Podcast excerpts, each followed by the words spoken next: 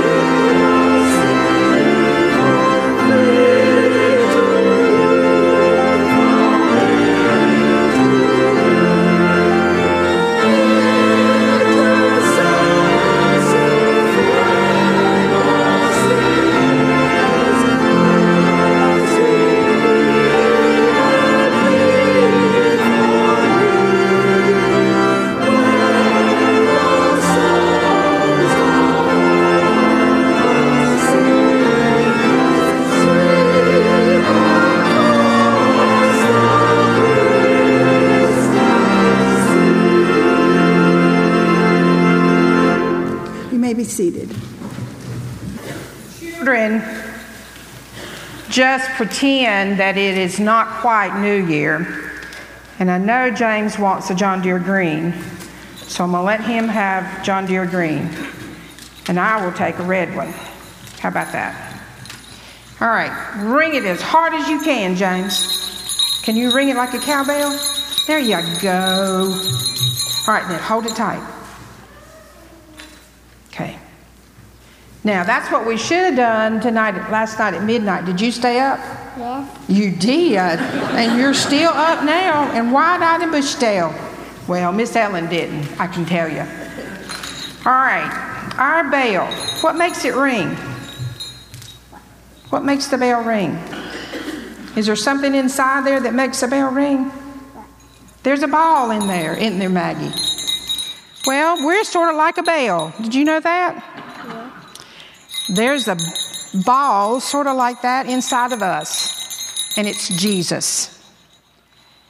And Jesus makes us ring.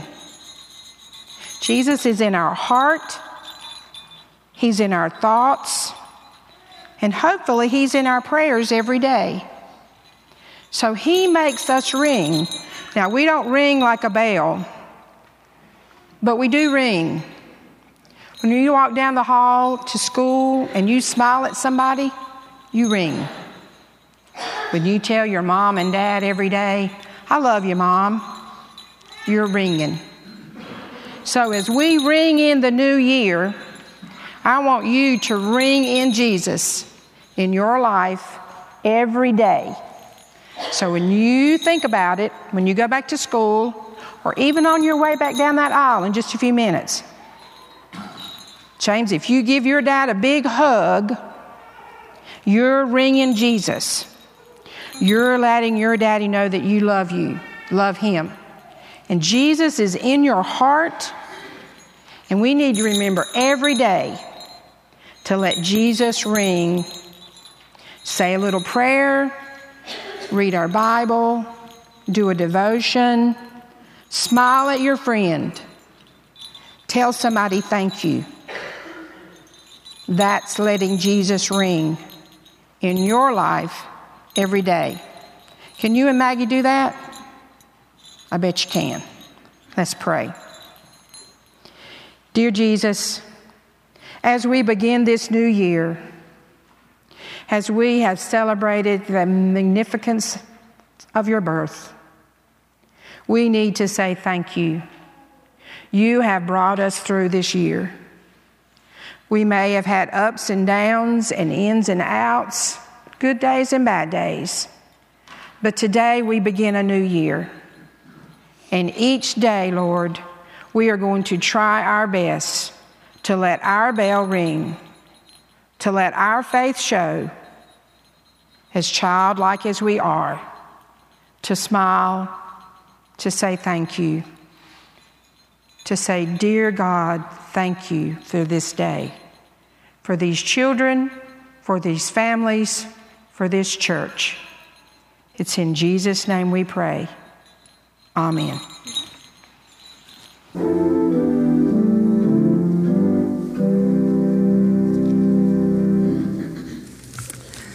I just want to call to your attention a few of the prayer concerns that um, we want to share today. I know there are many, but I wanted to remind you that Vicki Whitfield had surgery on Friday, and she's still in the hospital. There's a chance she may come home today, but she still has some recovery time, so I know you want to remember her. And then our uh, most recent member, I think, or one of our most recent members, um, Miss Presbytero, Presbytero, I'm not sure how she pronounces her last name. I think her first name is Charlene. Um, she is uh, nearing death, and so we want to remember her and keep her in our prayers. If you would, please go with me to God at this time. O God, whose commandments we would keep, whose community we would enjoy, and to whose service we would be loyal, we pause before you as we cross the threshold of another year. For its open doors of possibilities and its hope of new beginnings, we give you thanks. We are especially grateful that the core of our faith is the message that life is a matter of becoming and that we can begin again. We confess that there is some of the year just past that we would like to forget and erase. Words that hurt rather than helped, acts that we know were sinful. Some of these blots and stains we can remove by corrective action in the days to come. And we pray that we would have the desire and the strength to right those wrongs. But some of our mistakes are irreparable, and all we can do is sincerely ask your forgiveness while at the same time vowing not to repeat our errors of the past. We are thankful for the new page in our lives. May the entries we make on it be in harmony with your dream for us. And months from now, may we be more satisfied with this year's page than last year's. For it is a reasonable expectation that we should be better at the end of the year than we are at the beginning. May this be our goal, and may it be so. Amen. Our next hymn or song is a song um, that has a Scottish melody. You may have heard the melody before, or you may not have, but the words are wonderful, and they're good words for the beginning of a new year, and uh, we'll be using this song kind of as our theme off and on during the spring and probably throughout the year. So today's a good day to start off learning a new song, and I know you can do it. Um, I'm going to ask um, Roger if he would play it all the way through, and then that way you can hear how it goes, and then we'll join in singing together at the first stanza. If you are able, please stand and join with me.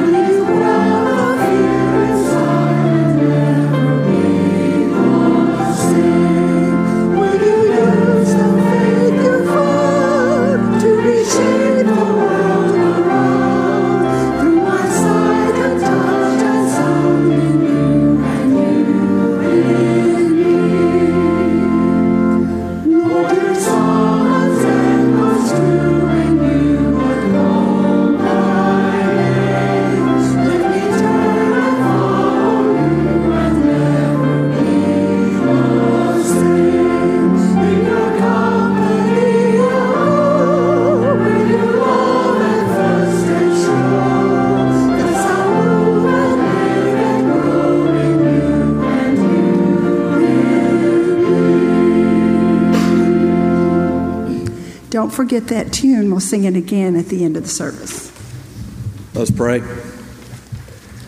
Heavenly Father, thank you for the blessing of a new day. Thank you for the blessing of a new year, for the opportunity to come and worship and fellowship together.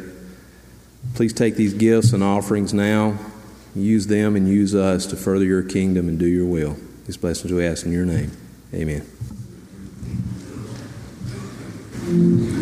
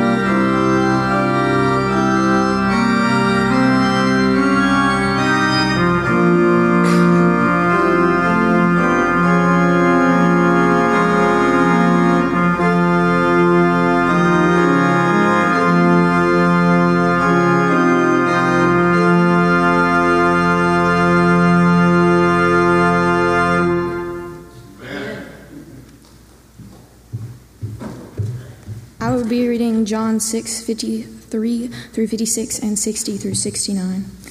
Jesus said to them, "Very truly I tell you, unless you eat the flesh of the Son of Man and drink his blood, you have no life in you. Whoever eats my flesh and drinks my blood has eternal life, and I will raise them up at the last day, for my flesh is real food and my blood is real drink. Whoever eats my flesh and drinks my blood remains in me, and I in them." On hearing it, many of his disciples said, "This is a hard teaching. Who can accept it?" Aware that his disciples were grumbling about this, Jesus said to them, "Does this offend you? When, then what if you see the Son of Man ascending to where he was before? The Spirit gives life. The flesh counts for nothing.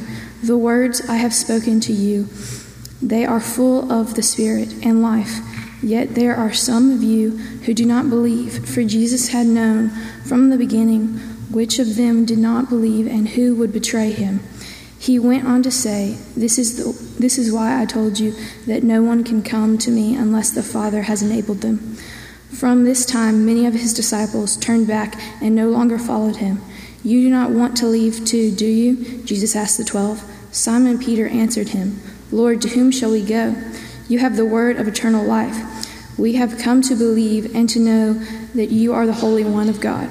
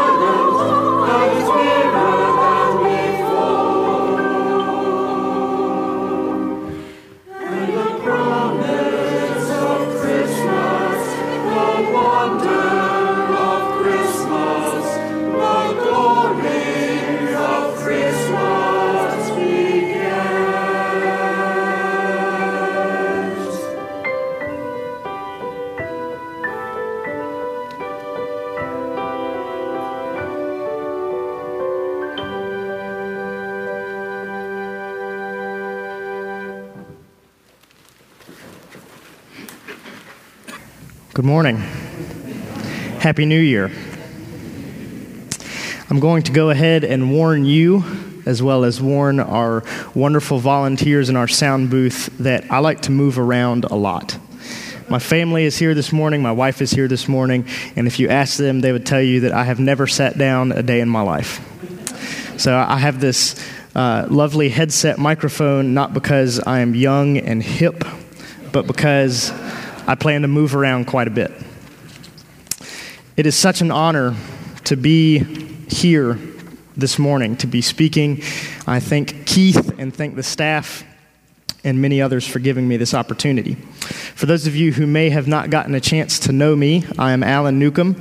I am the Minister for Youth here at Boiling Springs Baptist Church.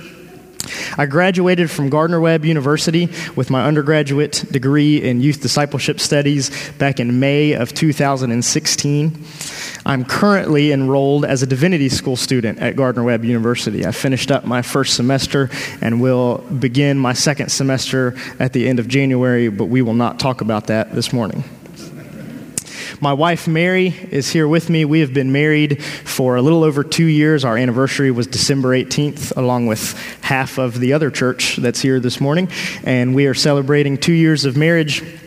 And she is faithfully here with me and the youth group uh, just about every time that we meet.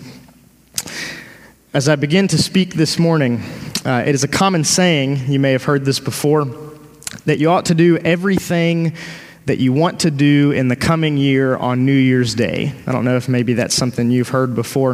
I hope that today your day is filled with things and activities and people that you hope to spend the new year with. So here are some things that I hope to do today on New Year's Day that I hope to do in the year ahead. First of all, I'm excited to be preaching this morning. Uh, like I said, I'm excited to be here. I enjoy preaching. Uh, it's something that I like to do. If there's one thing that really connects me in my relationship with God, it's the opportunity to talk about what God has put on my heart. I hope this is not the last time and the last opportunity that I have the chance to do this this year. I'm excited to spend time with my family. Like I said, uh, my whole family is here today. My parents, my sister, my brother and his wife, and my niece, my wife, everyone's here. And so I look forward to getting to spend time with them today as I have this weekend. I look forward to eating. A lot. That is something I do frequently, and I look forward to doing that in the new year as well. I'm looking forward to watching the Carolina Panthers play at one o'clock today. As sad as this season has been compared to last season, I still look forward to the opportunity to do that today and look forward to a new season once the fall rolls back around.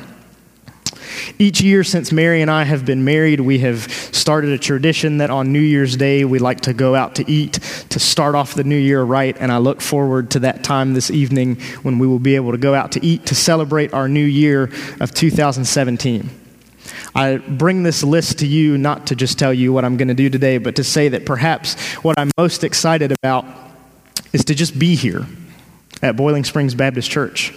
As Keith mentioned this morning, today marks the one-year anniversary of my official start as Minister for Youth. I started on a New Year's lock-in. Mary and I have truly loved the past year of our lives in this church more than many of you will be able to understand. We are so appreciative of your love, of your hospitality, and for that we say thank you and we love you. It is truly an honor to be here and to be members and to be able to serve in this church. So as I begin to speak what God has spoken on my heart this morning, would you join me in a word of prayer? Father, we come to you today with new expectations, with new hopes, with new desires for a new year. Father, we reflect on two thousand sixteen and the many things, both good and bad, that that brought us. We pray that the good would continue in this new year and that the bad would become less and less as we move into two thousand seventeen. God, we thank you for waking us up this morning, for giving us new life, for a new day, for a new, a new year, a new season. I pray that you would be in this room this morning, that your presence would be felt, that we would be open, have open minds, open hearts, and open ears to hear your word that you would speak to us this morning. It's in Jesus' name that we ask these things. Amen. So as we reflect on two thousand sixteen, as I'm sure we all know, there's a new year. We leave two thousand sixteen behind us, and we move into two thousand seventeen with new expectations, new desires for a new year. How many of you have made New Year's resolutions already? Two, good. Two of you have. That's good, yeah. All right. It's going to be a long morning.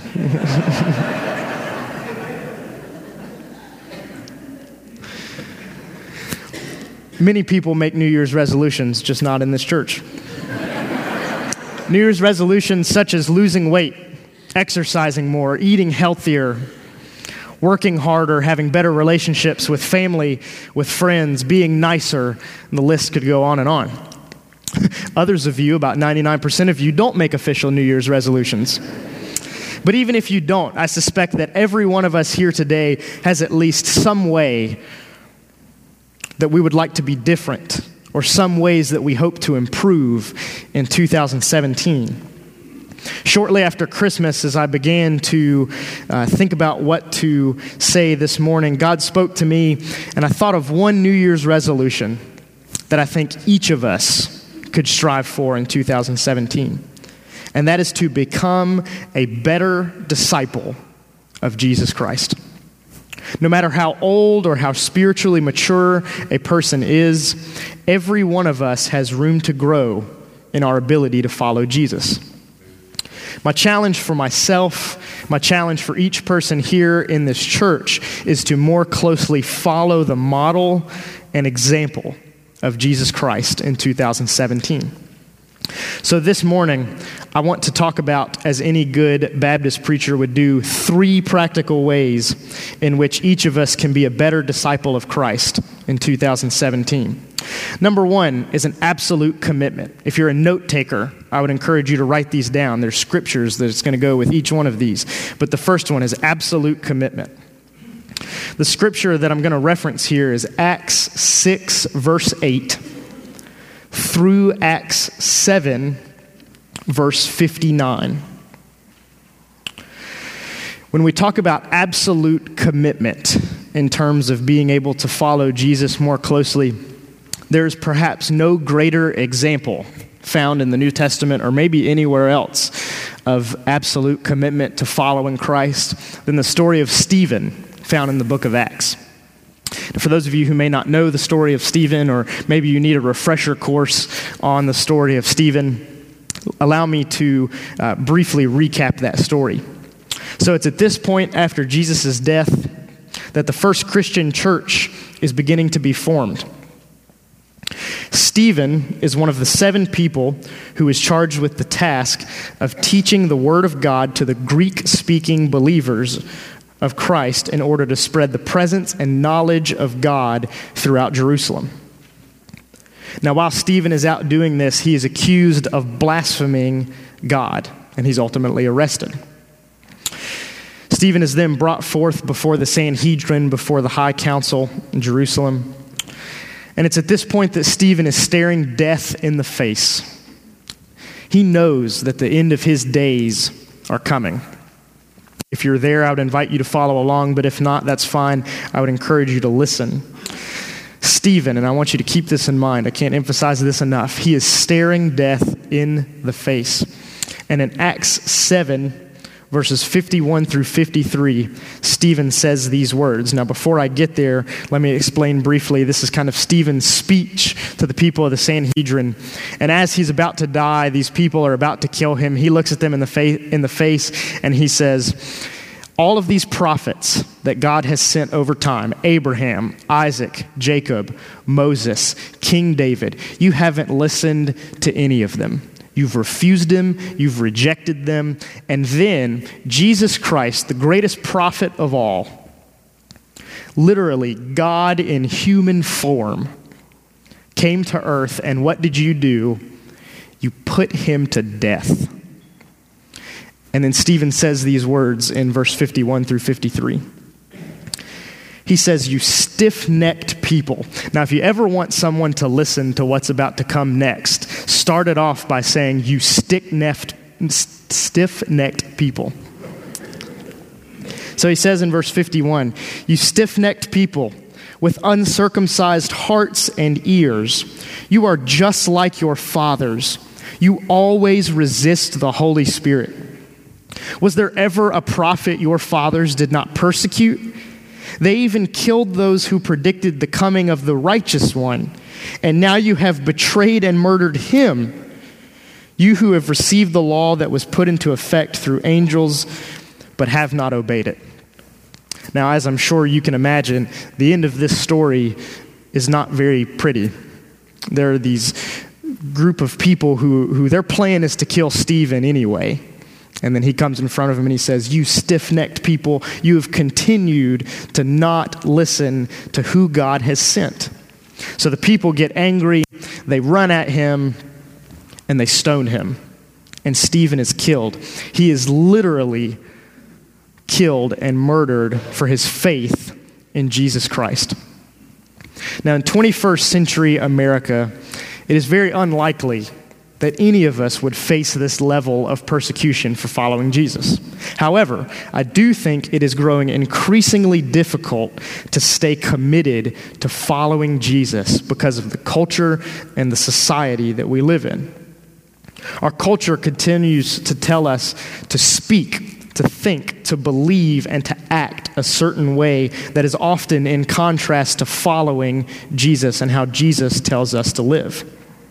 So if you and I are going to be more committed to following Jesus in two thousand seventeen, if you're willing to make that commitment with me this morning, it's going to take absolute commitment, no matter what the sacrifice may be.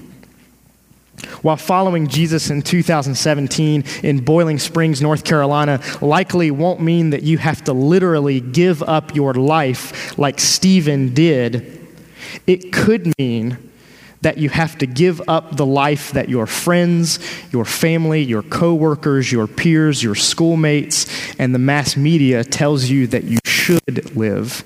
Because often in our society, we are told to live one way, and we have to choose to make the sacrifice to live in the way that Jesus called us to live instead. So in two thousand seventeen, it includes an absolute commitment that will call for sacrifice. Doctor Seuss is someone that we have talked about in different circles in our church at different times, and I wanted to uh, say a quote that he is attributed with that I think fits in with this rather well. Doctor Seuss is attributed with a quote that says, "Why fit in when you were born to stand out?" So in two thousand seventeen, as we make this absolute commitment to follow Jesus, why would we do what the world tells us to do when we were born to follow what Jesus calls us to do? So the first one, absolute commitment. The second one, acts of service. Acts of service. I'm going to reference James chapter two, verses fourteen through twenty-six. James two, fourteen through twenty-six for acts of service. An act of service for another person means having the right mindset that others' needs are more important than your own. Let me say that again, because that's a lost mindset today. Acts of service for other people means that you put others' needs before your own. An important note about acts of service in the name of Jesus when it comes to better following Christ in two thousand seventeen is that this can happen on any level. See, there's often this idea that, you know, we have to go on these long mission trips in different countries and in different parts of our world, and those are great things to do. Missions and acts of service can happen on an inter- international level. It can happen on a big stage, but it can also happen much smaller than that. Acts of service can happen in our own homes. Acts of service can happen in our own communities. Acts of service can happen in our schools and in where we live. Some of the best experiences that I have had with acts of service has been on mission trips in a faraway land to Thomasville, North Carolina. I've made this trip three times with three different churches, with the North Carolina Baptist Children's Homes, partnering with them and the North Carolina Baptist Aging Ministry, which you'll hear about in two weeks when Jim Edmondson, who happens to be my father-in-law, is coming to speak that morning about the children's home. Well, this past summer, a few of our youth went to Thomasville and did this trip. Basically, what we do is that the North Carolina Baptist Aging Ministry assigns us different aging adults in the area, Thomasville, Greensboro, High Point, in that area. We go to their homes and we do things that they need us to do. Well, this past summer, for those of you who went on this mission trip, we helped a lady move. Now, when I say that we helped a lady move, I mean that we helped a lady move. She had more stuff than I have ever seen someone have. She was probably uh, a, a diagnosed hoarder. She liked to keep stuff. She had uh, just plastic cups that she would keep. I mean, she had stuff everywhere. We had a group of about ten to twelve people who spent from about nine o'clock in the morning until dark that night helping her move from one house to the next. We spent all day moving this lady. Now, often on, on trips like this or in times where maybe you've done this before, that doesn't feel like mission work. You know what I'm saying? It, when you're packing boxes and picking them up and moving them from one house to the next, it's hard to find the Jesus in that.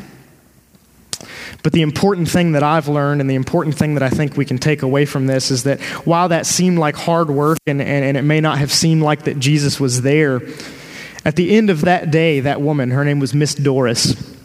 Doris gathered us around and, and, and we circled up together and we prayed and, and she she was fighting back tears and, and she told us that, that, that we would never understand how much that that help meant to her.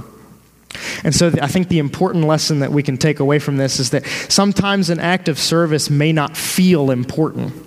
It may not feel like, you know, we're on a roof in uh, a different country or a different state and, and, and we're working hard, we're sweating for Jesus. It may not feel like that. But any act of service in the name of Jesus can make a difference in another person's life. And I think that's what we can take away from this here. I referenced James two earlier. It says in James two that faith without good deeds is dead. Now, hopefully at this point, you know, we know that uh, good deeds, good actions, good works is not what gets us into heaven.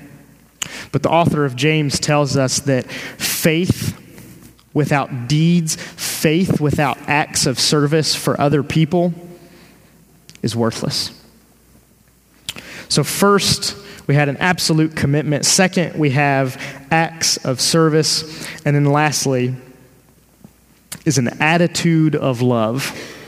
An attitude of love. We're going to be talking about love a lot here in our church in the month of February. We're going to be doing different things in our community, and you're going to hear about this idea a lot. The scripture that I'm going to reference here is John thirteen, thirty-four through thirty-five. And I'm going to read this since it's since it's so short. Jesus is in his last days. He knows that his, the end of his time is coming. And he comes to his disciples and he says this to them. My children, I will be with you only a little longer. You will look for me, and just as I told the Jews, so I tell you now, where I am going, you cannot come. And here's the important part. A new command I give you, love one another. As I have loved you, so you must love one another. By this, all men will know that you are my disciples, if you love one another. So Jesus' new command to his disciples is to love one another. Now, I think what's interesting about this is that the concept of loving each other is, is not new.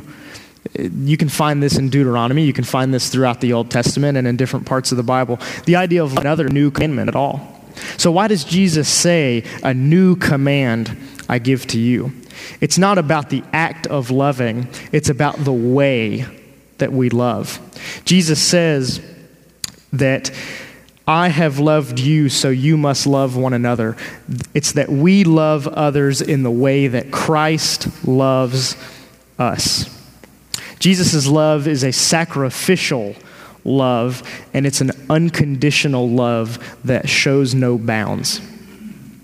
The best example of this sacrificial love that I have seen comes from when I was a senior in high school. I was on a mission trip in Red Springs, North Carolina. We just kind of did some local things in the area, and one of the things that we did was we went to laundromats. And we we had quarters, and we would go around, and we would hand quarters to people who were doing laundry and, you know, pay for their laundry. Or we would leave quarters on top of laundry machines so when people showed up, you know, they had the money to pay for their laundry, just little things. But there was one lady that we met, And we walked up to this lady, and she didn't have anyone around her, and she was in a walking boot. She had crutches. Um, and so we walked up to her, and we started to talk to her. And she started to tell us a little bit about her life, and and and she told us that, you know, she had lost her family. Her, she didn't have any family around. She didn't have any friends in the area. She was alone. She didn't have anyone. She was just doing what she needed to do to get by. She was at this laundromat, and she had probably four or five baskets full of clothes. And so as we're talking to this lady, we're, you know, we'll help you take your, your laundry out to your car. And so we go out to her car, and she has a pickup truck. And so we, we put the four or five baskets into her pickup truck. And as we put them in, we're telling her, you know, do you have anything to, to cover this or to strap this down or, you know, anything like that? And she said, well, no, you know, I don't really have anything like that. And so we, we began to tell her, you know, well, we're worried that as you start to go down the highway or as you start to go down the road, that these baskets may tip over, they may fall over the, the edge of your truck, and, and you're going to lose your clothes. Now, I want you to keep in mind, before I tell you her response, this is a lady that has lost everything. She has no family. She has no friends. She has no one. She's alone. She had some physical problems. She can't walk. This is a woman that is very down on her luck. She does not have much. And it would be easy f- for her to be angry, to be frustrated, but her response is so beautiful. As we t- as we began to tell her, we're really worried that your clothes are going to fall out of your truck, she looked at us and she said, you know, if my clothes fall out of this truck and they land in the woods, if someone comes by and picks them up, I take comfort in knowing that maybe those people needed those clothes more than I did. And coming from a woman that had nothing, coming from a woman that was broken, that was alone, that's the kind of love for humanity that Jesus calls us to have. It's a sacrificial love that says it doesn't matter what it takes. It doesn't matter how far I have to go. It doesn't matter what I have to give up. I'm going to love my fellow human. Jesus' love is sacrificial, and it shows no boundaries. Our attitude of love in two thousand seventeen that ultimately will help us to become a better disciple of Christ ought to be modeled after Jesus by thinking of others first and by extending our love to all people, even our enemies. So first, we had an absolute commitment. Second, we had acts of service. And then finally, we have an attitude of love. Now, I want to close this morning. It may seem odd that I haven't referenced the scripture that Leah read, which I say thank you very much to both Leah and Casey Joe for reading scripture this morning. But I want you to turn with me, hopefully you're already there, to the book of John in the sixth chapter. And I'm, I'm referencing verses fifty-three through fifty-six, and then verses sixty through sixty-nine. And the really important part, the part that I'm speaking on, is, is, is towards the end of this. But I just wanted to give some, some background first. So Jesus is... is is speaking to a crowd of people, and his twelve apostles, his twelve closest disciples are there. And as Jesus is speaking, he is talking about some pretty pretty crazy stuff. Now, to us, as we hear this message that Jesus is speaking of, you know, eat my flesh and drink my blood. Well, to us as, you know, modern Christians, we hear that and we we immediately think, oh, you know, the Lord's Supper. You know, this is this is uh, symbolically thanking Jesus, doing what Jesus told us to do.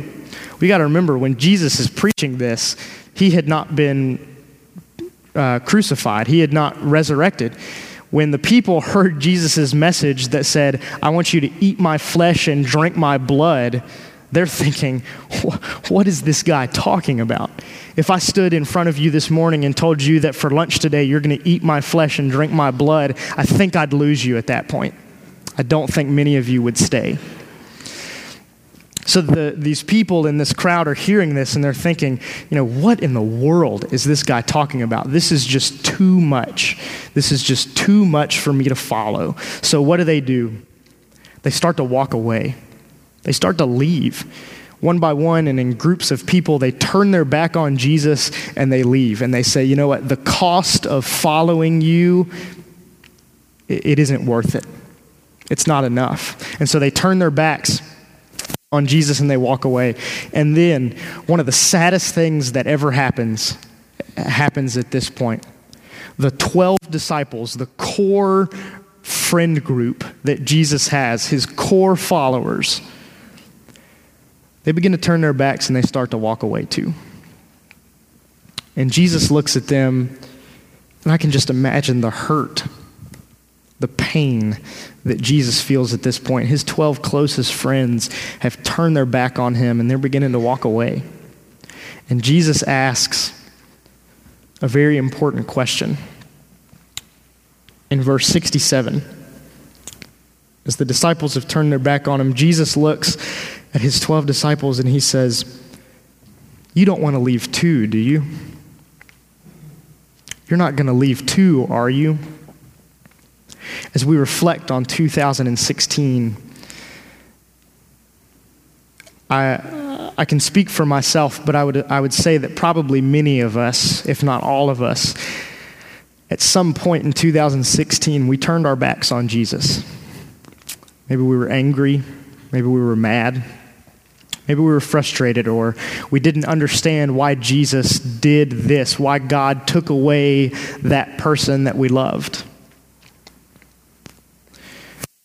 And I can just picture, as we sit here today on January first, two thousand seventeen, a new year, I picture Jesus looking at us as we have this refreshed, new relationship with Christ. I can picture Jesus looking at us, and he looks at that time in two thousand sixteen, and he looks at you, and he looks at me this morning, and he says, "You're not going to leave too, are you?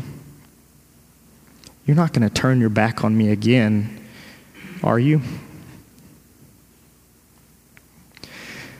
The response from Peter, one of his closest disciples, speaks largely. I think it speaks volumes, and I think it should it should be our response in two thousand seventeen as Jesus asks us that question as we reflect on our, our past year. In verse sixty-eight, Simon Peter answers, and he says, "Lord, to whom shall we go?" I want you to reflect on those words this morning. As you think about two thousand sixteen and the times that you may have turned your back on Jesus, you didn't feel like following him anymore, and Jesus looks down at you, and he's sad, and he says, "You're not going to leave, are you?" I want our response to be of Peter's. Now, when Peter says, "Lord, to whom shall we go?" it's not Peter's response in saying, "Lord, we don't have anywhere else to go. There's no one else to follow," because that's not what Peter's saying. Just as with us, we have other options. There are plenty of idols. There are plenty of, of people that we could follow, plenty of things that we could be doing. So it's not that Jesus is our only option. It's that Jesus is our best option. So when Jesus looks down at, at your year of two thousand sixteen and the moments where you may have, have turned away from him, and he says, "You're not going to leave too, are you?" we look at Jesus and we respond back and we say, "Lord, to whom shall I go?" Because there is no one better to go to. So I would encourage you this morning, in a new year, new expectations, new hope, to have a recommitment, a decision to follow Jesus more closely through an absolute commitment, no matter the sacrifice, through acts of service to our brothers and sisters around us, through an attitude of love that shows no end. And the next time we turn our backs on Jesus, if we do so in two thousand seventeen, and Jesus looks and he says, "Lord, to whom shall," here he says, "You're not going to leave too, are you?" I hope that our response as more committed and devoted followers of Christ is, "Lord, to whom shall we go?" Let's pray. Father, we are grateful for the opportunity to be in your house this morning. It is a new year, and we're grateful for that. For many of us, two thousand sixteen brought pain and hurt and disappointment. And there's hope for two thousand seventeen. God, I pray for each of us as we leave today. I pray that each of us would make this decision that on January first, two thousand seventeen, the beginning of a new year, that through every day in the coming year, no matter the sacrifice, no matter how hard it gets, I pray that each of us would be committed, would be devoted to becoming a better follower of you. Lord, we thank you. We thank you for your provision. We thank you for your love. We praise you for the blessings that the past year has brought us. We also praise you for the hurt and the pain that this last year has brought us, because, Lord, you have made us a new creation. You have made it a new day and a new year. Lord, we put our faith and our trust in you. It's in Jesus' name that we pray. Amen. I would invite you to respond today. I hope that the Lord has has spoken to you. In just a moment, we will sing what I think is a, a very fitting song. We're going to sing hymn three oh five, I Have Decided to Follow Jesus.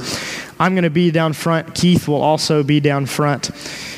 If you want to make that commitment this morning, we're down here if you would like to come talk to us. If you want to make that commitment in your seat, in your mind, that's perfectly fine. But I would... I would encourage all of us to make the commitment to become better followers of Christ. So whatever it is that the Lord places on your heart this morning, I would invite you to respond to him as we stand and as we sing. Number three oh five.